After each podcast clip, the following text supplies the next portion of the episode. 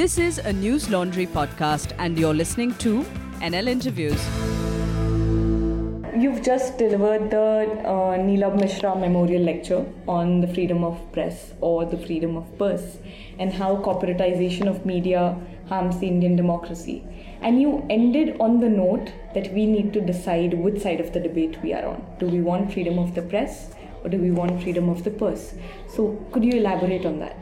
The, well, very simply, corporate-owned media, journalism and journalists can never be free. That's one. Second, whatever freedom there was, even in that setup, has been swiftly shrinking. There has been some leeway, even in corporate media. There are very fine journalists. And but the space they have to function has shrunk quite rapidly. If you want to get into talking about freedom of the press, mm-hmm. you know, even seventy years ago, there was A J. Liebling who said, freedom of the press is meant for those who own one. Hmm. And you want to get into freedom of the press, then you're going to di- have to dismantle corporate monopoly. Okay. Now, the answer to that is not state monopoly. We have to think up various new forms, collectives, cooperatives, individual initiatives. In the light of a spate of killings that are happening, there's this fear, environment of fear that's being created. So what do you think has been the role or contribution of this media ownership model that's there? To fear? No, no, I think that these are two, I mean, maybe, maybe you're pulling together a couple of different discussions here. One is the role of the media model. Look, what is the role of the media? The role of the media is to make money for its, make for its owners. Mm-hmm. Its function, as Liebling said, is to inform people and give them news, but its role, mm-hmm. it's, sorry, its role is to make money for its owners. The Lord Thompson, who owned the Times of India before it went to Murdoch and others, he once said very frankly, "I buy more newspapers." Asked by the Monopolies Commission or whatever it was, mm-hmm. why he was buying so many newspapers, he said, "I buy more newspapers to make more money." Mm-hmm. To buy more newspapers to make more money. More money. Mm. And he was the guy credited with that famous statement that editorial matter, you mean the stuff we used to separate the ads with. Mm-hmm. Okay? At, at least that was an honest thing. Samir Jain's position was also explicit and honest. Mm-hmm. He said it's like any other product, mm-hmm. a newspaper and journalism. So what I'm asking is this corporatization of media or this sort of majority of media being owned by smaller groups, is this contributing or is this encouraging this sort of fear that is pervading? Media ownership are not threatening you physically. Mm-hmm. But what the media ownership do, as even Justice Gogoi's speech in the Assam Tribune, Diamond Jubilee said, mm-hmm. is that it is enforcing self-censorship. Correct. It's, yeah. So you st- you stop saying things, you stop doing things, even if you know them, because you want to keep your job, you've got your family to support.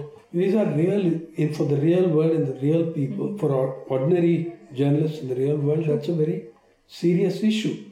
What happens if I lose my job? And then you also start recruiting a generation that is groomed and, you know, socialized in your in your economic philosophy, that sees everything through their eyes, through the eyes of their owners.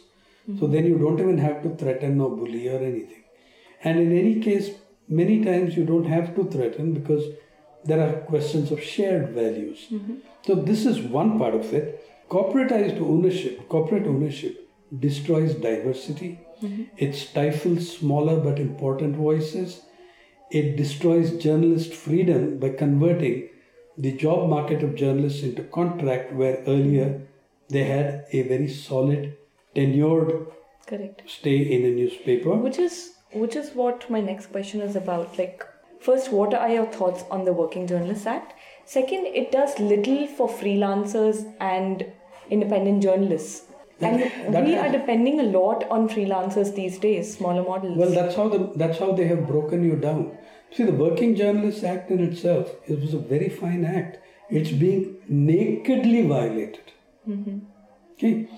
And the wage board is being shamelessly violated. If you look, the wage board is something in which all these owners participated, brought the amounts down, brought the stuff down. A wage board was signed and sealed, a wage board agreement, mm-hmm. and then they refused to implement it. The Supreme Court has three times mm-hmm. called upon them to implement, implement it, it, and they are just telling the Supreme Court to F O. They don't give a damn. They think they're so powerful, mm-hmm. and they know, not think, they know they are so powerful that it's diff- difficult mm-hmm. to put their heads at these things for contempt. Mm-hmm. Hold on, you've got to see that the thing that these people are so powerful, huh? the, the guys who talk about law and upholding of the law in all sorts of other situations, they give a damn about the fact that the wage board has been approved by the Supreme. They challenged it in the Supreme Court in some way. That failed. The Supreme Court said you have to implement it and has said so three times. Yeah. So it destroys it. They destroyed the independence of the journalist. Mm-hmm. But the, uh, and second, they destroyed the financial security of the journalist. And when you when you are on contract, mm-hmm. you're going to do what you're told. If you're on, in the eighth month of your eleven-month contract, you're not going to be here. The second question is about danger. Mm-hmm.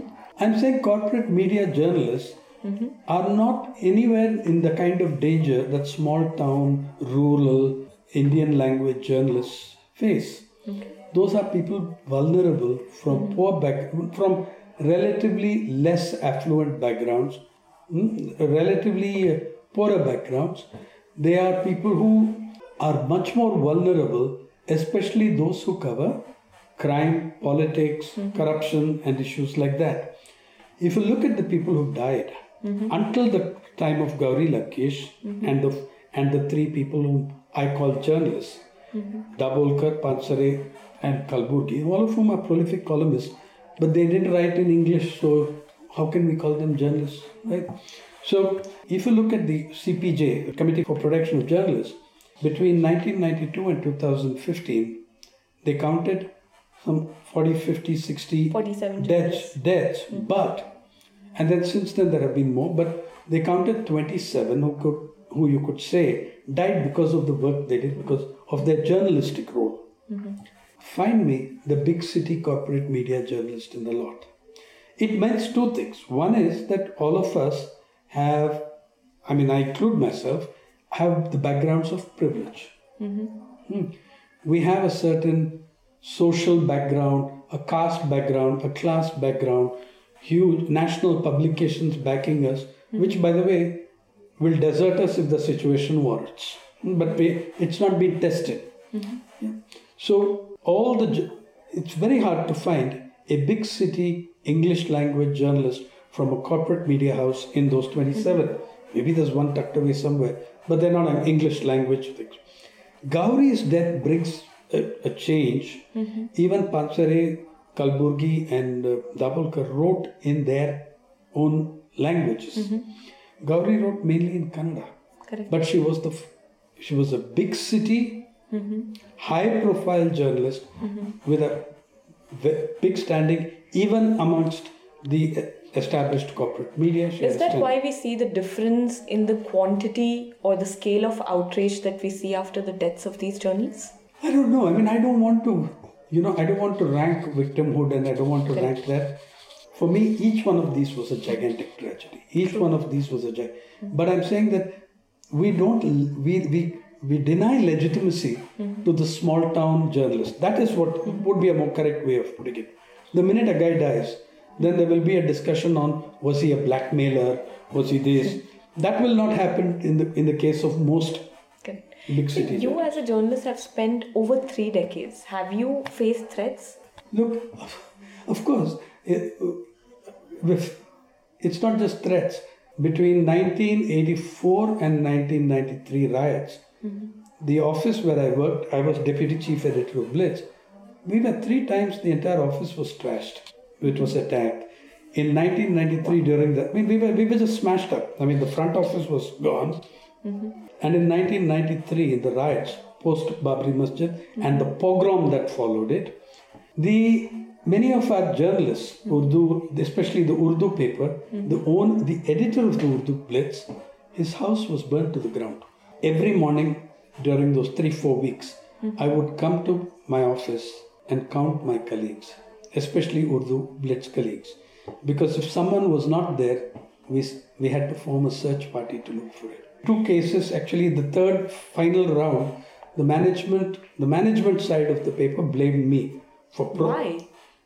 Because they were because the Sena R S S types were angry with me. Anyway, it doesn't matter. Mm-hmm. I'm saying that if you do challenging journalism, you will be challenged. But I'd like to draw your attention to the fact that I found I find rural India mm-hmm. incredibly safer than urban India.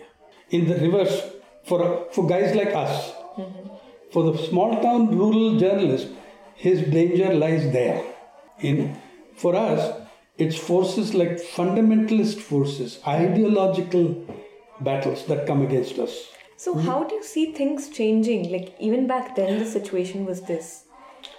And I'm saying today the situation is in many respects a hell of a lot worse. Because I have never seen such an atmosphere of intellectual intimidation and mm-hmm. fear. I'm saying that today the publications don't exist, the corporate ownership will not allow you to be attacking this government or the establishment.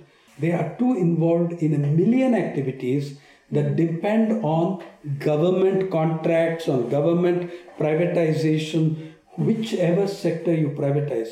Giant media owners are amongst the very top beneficiaries. Mm-hmm. Whichever sector you privatize, Correct. Be it spectrum, mining, I P L. And how many things have come out about it? From the enforcement directorate, Correct. The laundering of funds, the match fixing, spot fixing, betting. Yet it continues.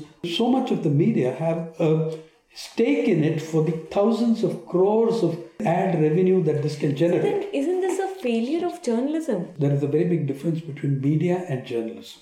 These are two divorced partners. There's a failure of media. Journalism, where it exists, has been reduced largely to a revenue stream. Mm-hmm. I actually have a great deal of respect and admiration for the journalists battling for space within the corporate media. There are still many of them, Absolutely. Much fewer than they were ten years ago, mm-hmm. and there are going to be much fewer, if any, ten years hence. Mm-hmm. That's the corporatization homogenizes. Correct. A corporate doesn't want a genius. Mm-hmm. It wants someone who will do what she is told. They don't like uh, individual initiative and stuff. You're running a business. You don't want the business upset. And what's the role that the state or the establishment is playing? For example, Reporters Without Borders, we've slipped two positions in the Press Freedom Index. And they've said that Modi's nationalism of course. Is one reason. Yeah, I said that since two thousand fourteen, it has worsened. Today, this country is ruled by an alliance of socio-religious fundamentalists mm-hmm. and market economic fundamentalists, and there are many who are both, like Mister Arun Jaitley. I'm saying that this is a country today ruled by a coalition of socio-religious fundamentalists and market economic fundamentalists, and some people in both camps. So that has a very big impact. Mm-hmm. What is the big difference between today and three years ago, four years ago? Very simple. It's the first time in your history mm-hmm. that an R S S man is your prime minister, an R S S man is your president, an R S S man is your vice president, and the R S S is in power with a majority. Okay? Okay. There was no great mandate in two thousand fourteen. They won a decisive electoral victory. Correct. thirty-one percent is not a mandate. Not there are people who won the election on twenty-four, twenty-five percent mm-hmm. because of the division of fractured nature of the spectrum. Mm-hmm. Okay?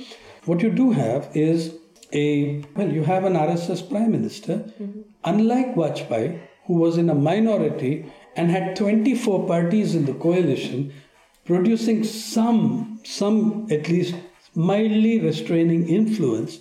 No such restraint mm-hmm. is there now. And then what does the impact of such a Prime Minister amplifying the rhetoric of the French groups? Or rather the Prime Minister not I, saying I, I anything. Beg to, I beg to correct you. These are not fringe groups. They are the hardcore center. They are the core of this government.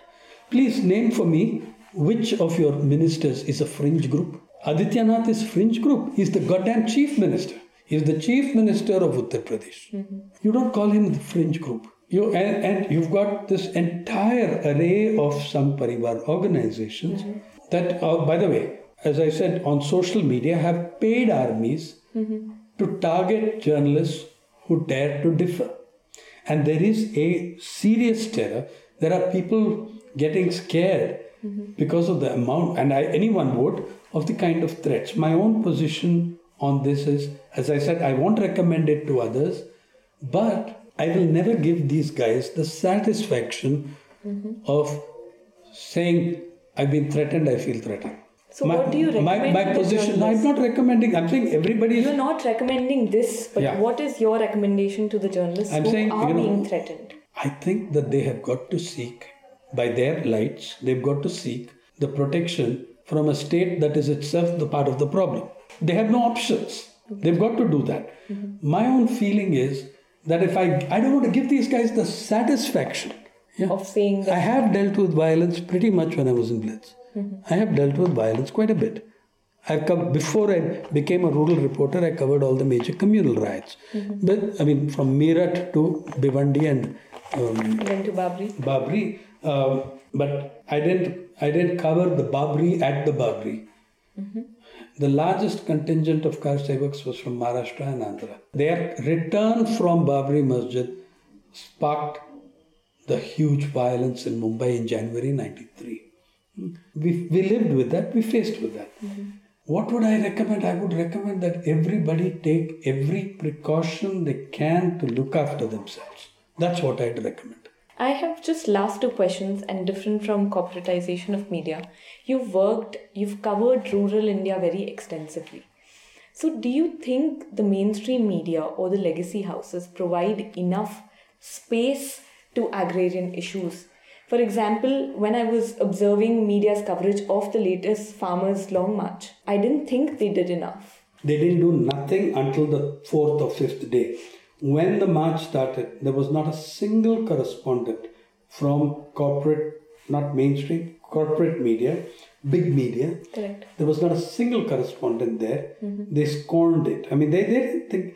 Suddenly, as it approached Mumbai, they realized, because Pari was there, maybe Newsclick was there. Mm. And uh, our reporting of it suddenly made the Mumbai media realize that they had missed something. The People's Archive of Rural India had Parth M N. He walked with the march for mm-hmm. quite a bit of the distance. And as they came to Mumbai, suddenly I'm flooded with calls from the young, decent young people of corporate media mm-hmm. who sees an opportunity to do something worthwhile. Mm-hmm. And the poor things, and then of course the more established corporate media correspondents ringing up and asking, yeah, can you tell us what the issues are in a nutshell? Issues. And what did you is- respond? I said issues unfolding over decades. You want to try and understand in moments. I'm not sure I can help you, but this is what I think is happening, and told them what I thought. See, for me, the cent- the centrality of journalism for me mm-hmm. is field, public interest? Field reporting. Mm-hmm. I'm talking about the actual operation. Correct. Field reporting is the centrality. Mm-hmm. That's why in the twenty-five years I've been a full-time rural reporter out of the thirty-eight. I used to do rural reporting before, but not full-time. Mm-hmm. It, I kept myself that I will not fall and below an average of two hundred fifty days a year in the field. So sometimes you, I manage two hundred seventy. Do you think it's, again, I'm coming back to the model because not sending reporters to the field and letting them go and talk to people on these farms, people living off agriculture, is expensive. Going to the ministry is not. Yeah, sending people to Davos is cheap. The guys who don't have five thousand rupees, ten thousand rupees to send a correspondent mm-hmm. from Mumbai to Nashik, yeah, they're willing to spend lakhs and lakhs of rupees Correct. To send correspondents to the costliest city in Europe at that time, which is Davos. Mm-hmm. And by the way, they were. Why could they send correspondents there? Because the Confederation of Indian Industry and the Commerce Ministry were hugely subsidizing these trips earlier. Mm-hmm. So therefore, in the early years of Davos, you had an incredible number. I think more than any country of Europe outside of Switzerland, mm-hmm. India had correspondents. And you were, had the money to hire studios. Mm-hmm. You set up studios over there in hotels and elsewhere. So you have all, okay, you have all the money for that. I'm trying to tell you this is a revenue model. It's not expensive. It's what makes me money gets covered. Which is what I was trying to understand. How is the priority determined? The priority is money. The priority is revenue. I'm saying, you know, talk T V, we call chattering T V, we call it talk T V. Mm-hmm. It's not a pejorative term, it's a revenue model.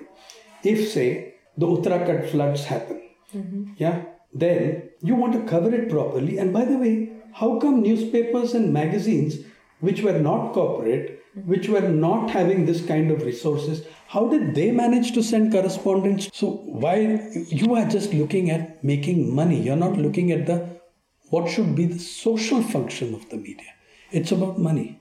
So last thing, I also wanted your thoughts on how these priorities, apart from the business model and the revenue decisions, how is the constitution of the newsroom playing a role in the priorities chosen? The priorities of, of the newsroom are not set by the newsroom.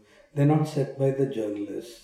Okay. okay. First of all, look at the fact, as corporatization took place, mm-hmm. a number of beats were simply discarded. Mm-hmm.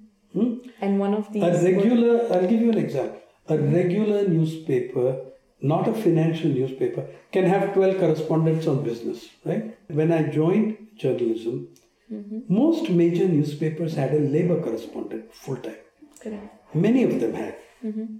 That went extinct by eighty-five, by nineteen eighty-five. Then, can you name me a single full-time labor correspondent who's not also doing poultry farming and mm-hmm. things like that? Full-time labor correspondent. So why do you think the beats go extinct?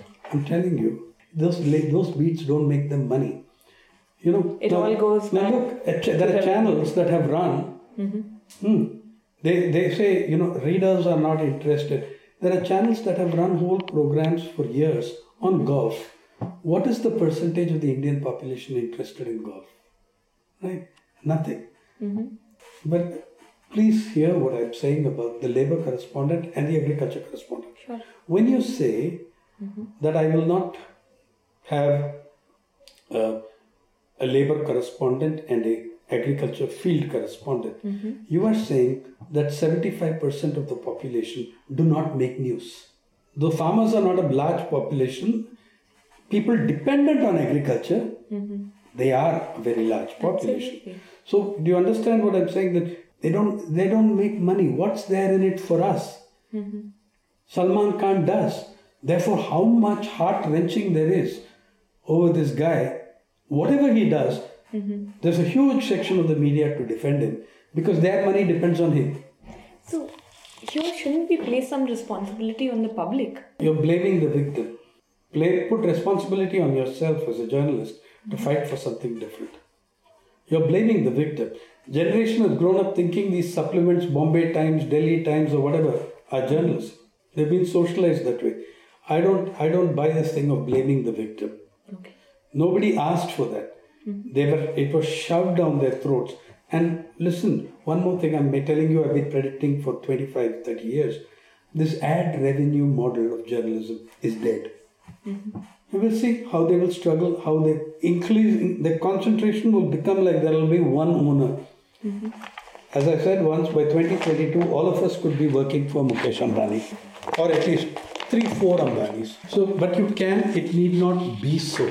That was the point I was making. Correct. It need not be so if we decide to do those eight, ten things that I said that we should be doing. So, the closing question is, what's your hope for journalism? If I was not... See, that's a good word. There is fake optimism. Economy will grow at ten percent and poverty will be history. And there is cynical pessimism. Kuch sudrega nahi. Both are the same thing. They absolve people of individual responsibility. Kuch sudrega nahi to main kya karu? What's the value? Uh, if everything is so wonderful and growth is growing at, going at ten percent and poverty will be history, why do I need to do anything? Right? Between cynical pessimism and fake optimism, there's a territory called hope. I live there. Okay. All the News Laundry podcasts are available on Stitcher, iTunes, and any other podcast platform. Please subscribe to News Laundry. Help us keep news independent. To Catch all our podcasts on news, pop culture, current affairs and sport. Visit news laundry dot com. Follow us on Facebook, Twitter and Instagram. And subscribe to our YouTube channel.